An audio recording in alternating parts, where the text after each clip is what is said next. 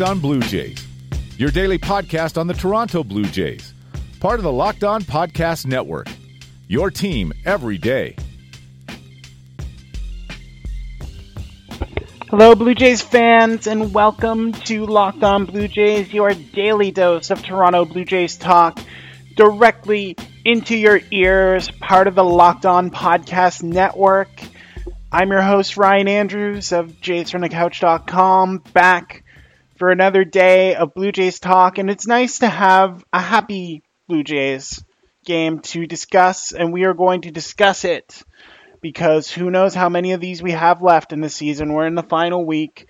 I we will talk about the big news for Toronto fans today, and that is the potential return of Melky Cabrera to the Rogers Centre.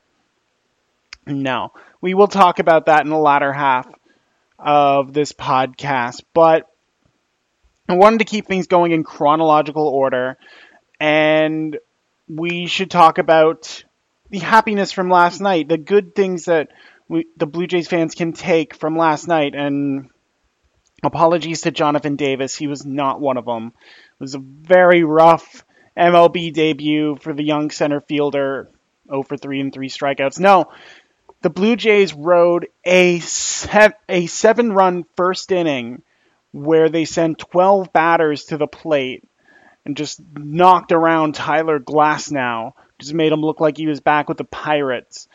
And they used that to build a lead that was unable to be assailed by the Tampa Bay Rays, and they avoid a sweep, winning 10 3. And there was a lot of good to come out of that game for the Blue Jays. First of all, seven run first inning. I believe that's the most runs they've scored in the first inning all season. And it started very inauspiciously with a a walk to Billy McKinney. And this is one of the things that fans have loved about Billy McKinney since he's come to the Blue Jays is just added dimension of speed and and base running he's added to the club. You could see when Billy McKinney got on first base that he was inside Glasnow's head from the moment he touched first. Like Glasnow continuously looking over him, was unable to focus on the plate. The wild pitch advanced McKinney to second base, and then just it was batting practice after that. Travis single, Smoak single, Morales single, Gurriel single, Diaz three run home run, which really put the punctuation mark on that one. And then ju- just continuing to go around. E- even when McKinney was was up and striking out, he still got on base because Glasnow still threw a ball away. And and this is helped by Tampa Bay playing their own rookie catcher last night, Nick Ciuffo. So obviously a little inexperienced with Glasnow, a guy who just came over in August, and the Blue Jays were able to fully take advantage of it. It's something we haven't been able to say about the Blue Jays offense this year that they had an opportunity and they took advantage of it. And by the time Andrew Kittredge came in, this game was already over from any any kind of perspective. Devon Travis just making it seven nothing to put the punctuation mark on it. But it was great to see the Blue Jays finally taking advantage of opportunities that were placed in front of them and, and batting around and just continuously moving the chain. It's it's something that's going to be key for this Blue Jays team in the future in addition to continued success from Aaron Sanchez, who, aside from whenever he had to face Kevin Kiermaier, for the most part, Aaron Sanchez was Aaron Sanchez on the night. He was dominant, he was using his fastball, and he was getting movement on his fastball. That's the big thing for Sanchez. When his fastball's flat, his changeup looks exactly like it, just a little bit slower, and batters are able to, to time up their swings a lot easier on that changeup. So when the fastball is coming in and is moving, that plays well into Sanchez, especially if he doesn't want to use his curveball anymore. He needs to have the fastball moving and operating as that kind of sinker hybrid that it is, and and getting the movement on it that will fool batters. And it, it was crucial to see that kind of progression from Sanchez. Like we said on yesterday's show, he'd given up 11 runs in eight and a third innings since coming off the DL. He did not look any kind of good. And again, it's it's a quality start in the loosest sense of a quality start for him. He he went six innings, gave up three runs, two of them on solo shots to Kiermaier, which again, not a lot you can do when someone's just dialed in. And second inning as a whole was probably the worst inning for Sanchez. What with the the sudden control issues and the bases loaded walk to Mallex Smith, that never should be happening. But he battled through it, and it, and he showed more late, which was huge because Sanchez kept getting into pro- trouble in the fourth inning and the fifth inning this season. So to see him to be able to go out there and maintain his ability to get strikes, maintain his ability to coax outs. That that's what the Blue Jays need to see from him going forward. That ability to work into a quality start position, the ability to get guys out that second, third time through the order because that's been the problem for Aaron Sanchez this year. So, a very good start for him, a very positive moment for him, but the most positive moment of the night, obviously, coming in the bottom of the sixth inning when uh, Rowdy Tellez made his major league debut pinch hitting for Jonathan Davis because Jonathan Davis is not just let's forget Jonathan Davis's debut. I'm sure he wants to as well.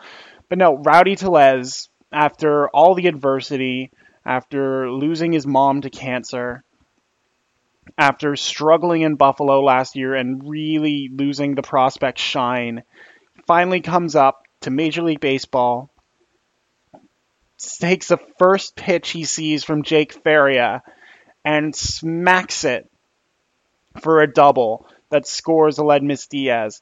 So so many first coming off their first first hit, first extra base hit, first RBI, and and just to see him standing on second base and to hear his quotes after the game of how he was fighting back tears as he was standing on second and and just looking up at the heavens. It is a touching moment. One of probably one of the highlights of the Blue Jays season. Just just being able to watch Rowdy Tellez do that and and have that kind of moment and have the fans who were there share in that moment with Rowdy Tellez. Just there, there's not much more you can ask for a baseball game than what Blue Jays fans got last night. It was a great offensive performance, had a good starting performance. Ryan Tepera looked a little wild, which is normal for him, but you know, the rest of the bullpen looked good. Tim Mayza is locked into that Aaron Loup role. He's not going anywhere. He can retire his Buffalo Bisons jersey. And Ken Giles came out in a non-safe situation and didn't give up a run, which is always nice to see. Just three straight groundouts. Just textbook Ken Giles. So again, a very positive night for the Blue Jays, which is going to make the topics of the rest of today's podcast uh, really bring the mood down. But it is something that we're going to have to talk about. We're going to talk about one former Blue Jay coming back later on and another Blue Jay who looks to be headed out the door very shortly. We'll talk about that right after this. Okay, so news broke earlier today that essentially confirmed what everyone else knew, and that's that John Gibbons isn't going to be back next year. I mean, there he, he was saying it, front office was was essentially saying it, fans were saying it, reporters were saying it, everyone was saying it that John Gibbons was not going to be back. And who can blame him? It's been a rough couple years since the playoff runs. Gibby has done a great job kind of keeping the mood up and and maintaining a healthy clubhouse and and you know essentially working with what he's had but there is there wasn't a lot to do and the prospect of another rebuilding season next year was never going to be appetizing for Gibby. And it makes sense that he would take this opportunity to head off, go back to San Antonio, maybe manage the missions if they ask him, but just mostly spend time on his porch, you know, kicking back with a Coors Light and just kind of enjoying in retirement. And I, I think it helps to kind of put Gibby's Blue Jays tenure into perspective, he is the second longest tenured Blue Jays manager behind Cito Gaston. And he's I don't think he gets enough credit for what he was able to do with those 2015 and 2016 teams cuz a, a lot of time when fans think about those teams, they think about Alex Anthopoulos like, "Oh, Alex Anthopoulos made the moves and and got the Blue Jays to that team." Like yeah, he made the trade. He decimated the farm system, but he made the trade. But it was the manager who put them in the position to do so, and the players as well.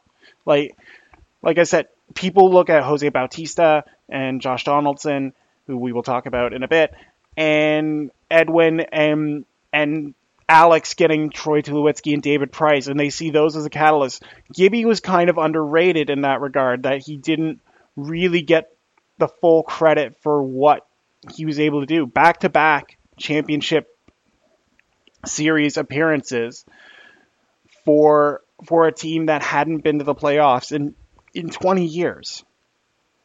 And I I think it's because he had you know ex- exactly the kind of attitude that fans have come to love him for. He, he laid back, didn't let situations overwhelm him, was able to keep a smile on his face most times.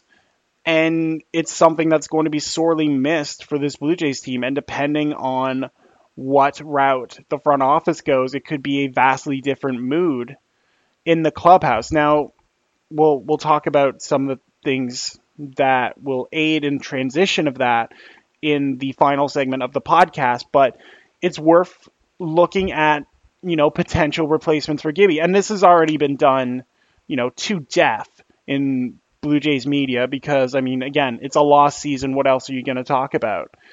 But again, it's worth noting some of the names that have come up. And Eric Wedge is obviously first and foremost. He's he's already in the organization, so it makes sense to just bump him down. But Eric Eric Wedge is going to be interesting in that he hasn't managed in well, it it would be six seasons if he was selected, and he's never had a good record. He has a he has a career winning percentage of 478. He had like one good season with Cleveland, well, two good seasons with Cleveland in 20, uh, 2005 and 2007.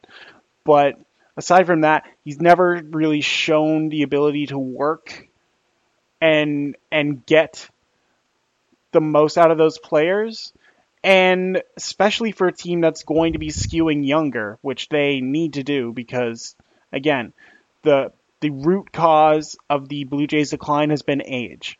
And you look at the teams that Wedge had the most success with when he was in Cleveland. There were some younger players on it. He had a young Grady Sizemore. He had a young Jhonny Peralta. He had Victor Martinez when he could actually play the field. But a lot of what he was able to do is because he had a pitching staff that was extremely durable and did not get hurt. When you look at the rotation from that 2005 team, uh, he got all but four games started by five pitchers that year. Jake Westbrook, Cliff Lee, CC Sabathia, Kevin Millwood, and Scott Elarton combined to make 158 starts. He's not going to have that kind of stability here. And he, he's entering a league where that kind of stability doesn't exist anymore. And you have to wonder if Eric Wedge is ready for the kind of challenge where he has to come in and continuously swap arms, to continuously be watching his pitcher and, and what it, he needs to do with it because he wasn't able to do that in Seattle.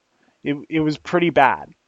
So, if Eric Wedge is the go to candidate for this front office, I'm going to be very skeptical of success and I'm going to be very worried that he could take this team in the wrong direction. And that's why I've been advocating for a guy like Sandy Alomar Jr., who I feel brings fresh ideas and brings more of an analytical mind while maintaining a bit of that old school savvy that he's learned under Terry Francona in Cleveland.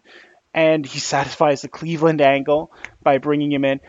I'd I'd much rather a Sandy Alomar Jr. than a Mike Matheny type who's going to come in and just strangle the life out of the clubhouse because that that is the last thing the Blue Jays need. The the last thing they need is someone to tell Lourdes Gurriel to get a haircut or Joe Biagini to not be Joe Biagini.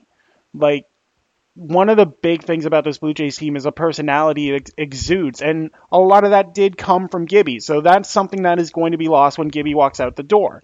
But it it needs to be a manager who both sees that and is able to use that and and augment it with some new ideas, some new ways of looking at things. And I don't see Eric Wedge as a new way of looking at things. I see Eric Wedge as very much a part of that old baseball, that 2000s baseball, that's not going to lead to a successful team in the 2020s.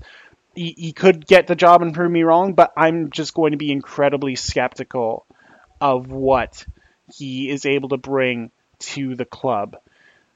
We're going to talk about what someone else brought to the club and what he probably isn't going to bring to this series right after this. So last week, when the Blue Jays made the trade, and it's not the good trade, this is the bad trade in a lot of Blue Jays minds. Josh Donaldson sent packing from the Blue Jays to the Cleveland team for a prospect to be named later who we've all pretty much figured out is 40 man member Julian Merryweather, who missed the entire season with Tommy John surgery, but was apparently a quick riser through the Cleveland system. He he had a strong ERA at Akron last season before getting promoted to Columbus and just not doing well there. But he's he's a recent pick of Cleveland. Just started his pro career in 2014 when he was drafted out of Oklahoma Baptist. And you know, it he's he's worth a flyer. He's he's definitely later in his progression than, you know, a Samad Taylor who the Blue Jays acquired last year in the Joe Smith deal. And the big takeaway from all this isn't about Merryweather. It is about Josh Donaldson leaving the Blue Jays and another link to those playoff teams being severed. But whether or not Donaldson gets to come out and get the kind of send off, I guess, from the Blue Jays fans will remain to be seen. He's still on the disabled list. He's playing rehab games with Akron right now since Akron's in the playoffs, and he's homered in like three straight games. So Akron's probably going to face New Hampshire in the final, so that'll be fun. You know, Blue Jays and Cleveland meeting again in the Eastern League. But no, the big the big question is what does Josh Donaldson mean to the team? What kind of reaction is he going to get? I assume he's going to get a very big reaction and and hopefully a proper tribute because while Josh Donaldson wasn't in Toronto for a long time, he is a strong catalyst for what they did in the playoffs. And I've seen media members already anoint Donaldson as a more important Blue Jay than Joe Carter or John Olerud, which is stretching it a bit. But you can't deny what Donaldson brought to the Blue Jays when he was acquired. It was it was a different trade when Donaldson was acquired from Oakland as opposed to, say, the Miami deal that brought Mark Buehrle and garbage person Jose Reyes to the club. It was a sign that the Blue Jays were were not just trying to take advantage of someone; they were going out and finding pieces and bringing them in. And it was a harbinger of things to come with Anthopoulos, the way he acted later in the season to get to Tulowitzki and Price. But for Donaldson, he was the first star that the team had that actually came to the team. Like Jose Bautista was made in Toronto.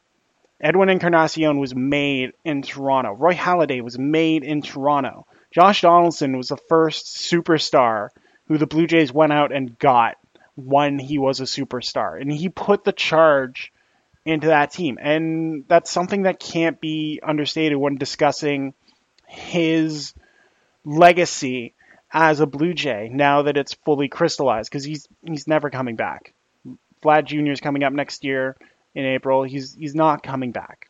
So we can fully grasp his entire Blue Jays tenure. So if he does make an appearance for Cleveland in this series, and I hope he does. I, I hope he does get the ovation that he deserves because he does deserve a lot of credit for what he did. And I, I know the front office didn't give him much credit in the end, and that might have led to the schism that developed with the team. And, you know, a lot of it is Donaldson's fault. You can't be going off by yourself and exploding your calf muscle during rehab with trainers that aren't with the team. But it's it's going to be interesting. It's going to overshadow a lot of things in this series, which not expecting a lot. Honestly, Cleveland may be the weakest division leader, but they are a division leader, and they are sending out Shane Bieber tonight against Sam Gaviglio. Hard not to argue they have the advantage in that matchup. And in the first two matchups, I think the Blue Jays, if they're going to get anything this series, they're going to have to do it in the latter two games. And Mike Clevinger's still set to go for Cleveland. So not looking good. But Sean Reid-Foley goes against Adam Plutko. That that might be the win for the Blue Jays in this series. But it'll be something to watch. I know I'll be watching. I know a lot of people will be watching football because football's back, and you know that's fine. That's your choice. I'm going to stick with this team that I love to talk about. And we come to the end of today's episode of Locked On Blue Jays. Um, thank you all for for listening to this. You can follow the podcast on Twitter at Locked On Jays. You can follow me on Twitter at NeoAC18. That's NeoAC18. And I will be talking Blue Jays until the end of the season and probably long after the season ends but I will do it for you guys. And just a reminder, I know it hasn't happened in a couple weeks, but Fan Friday is set to go tomorrow. The plan is to do a double header. Finally get to your suggestions for who to root for now that the Blue Jays are going to be out of the playoffs because there were a lot, and I appreciate all of you sending those in. I, I have to kind of go through them and tabulate the votes and make sure I have all opinions in there.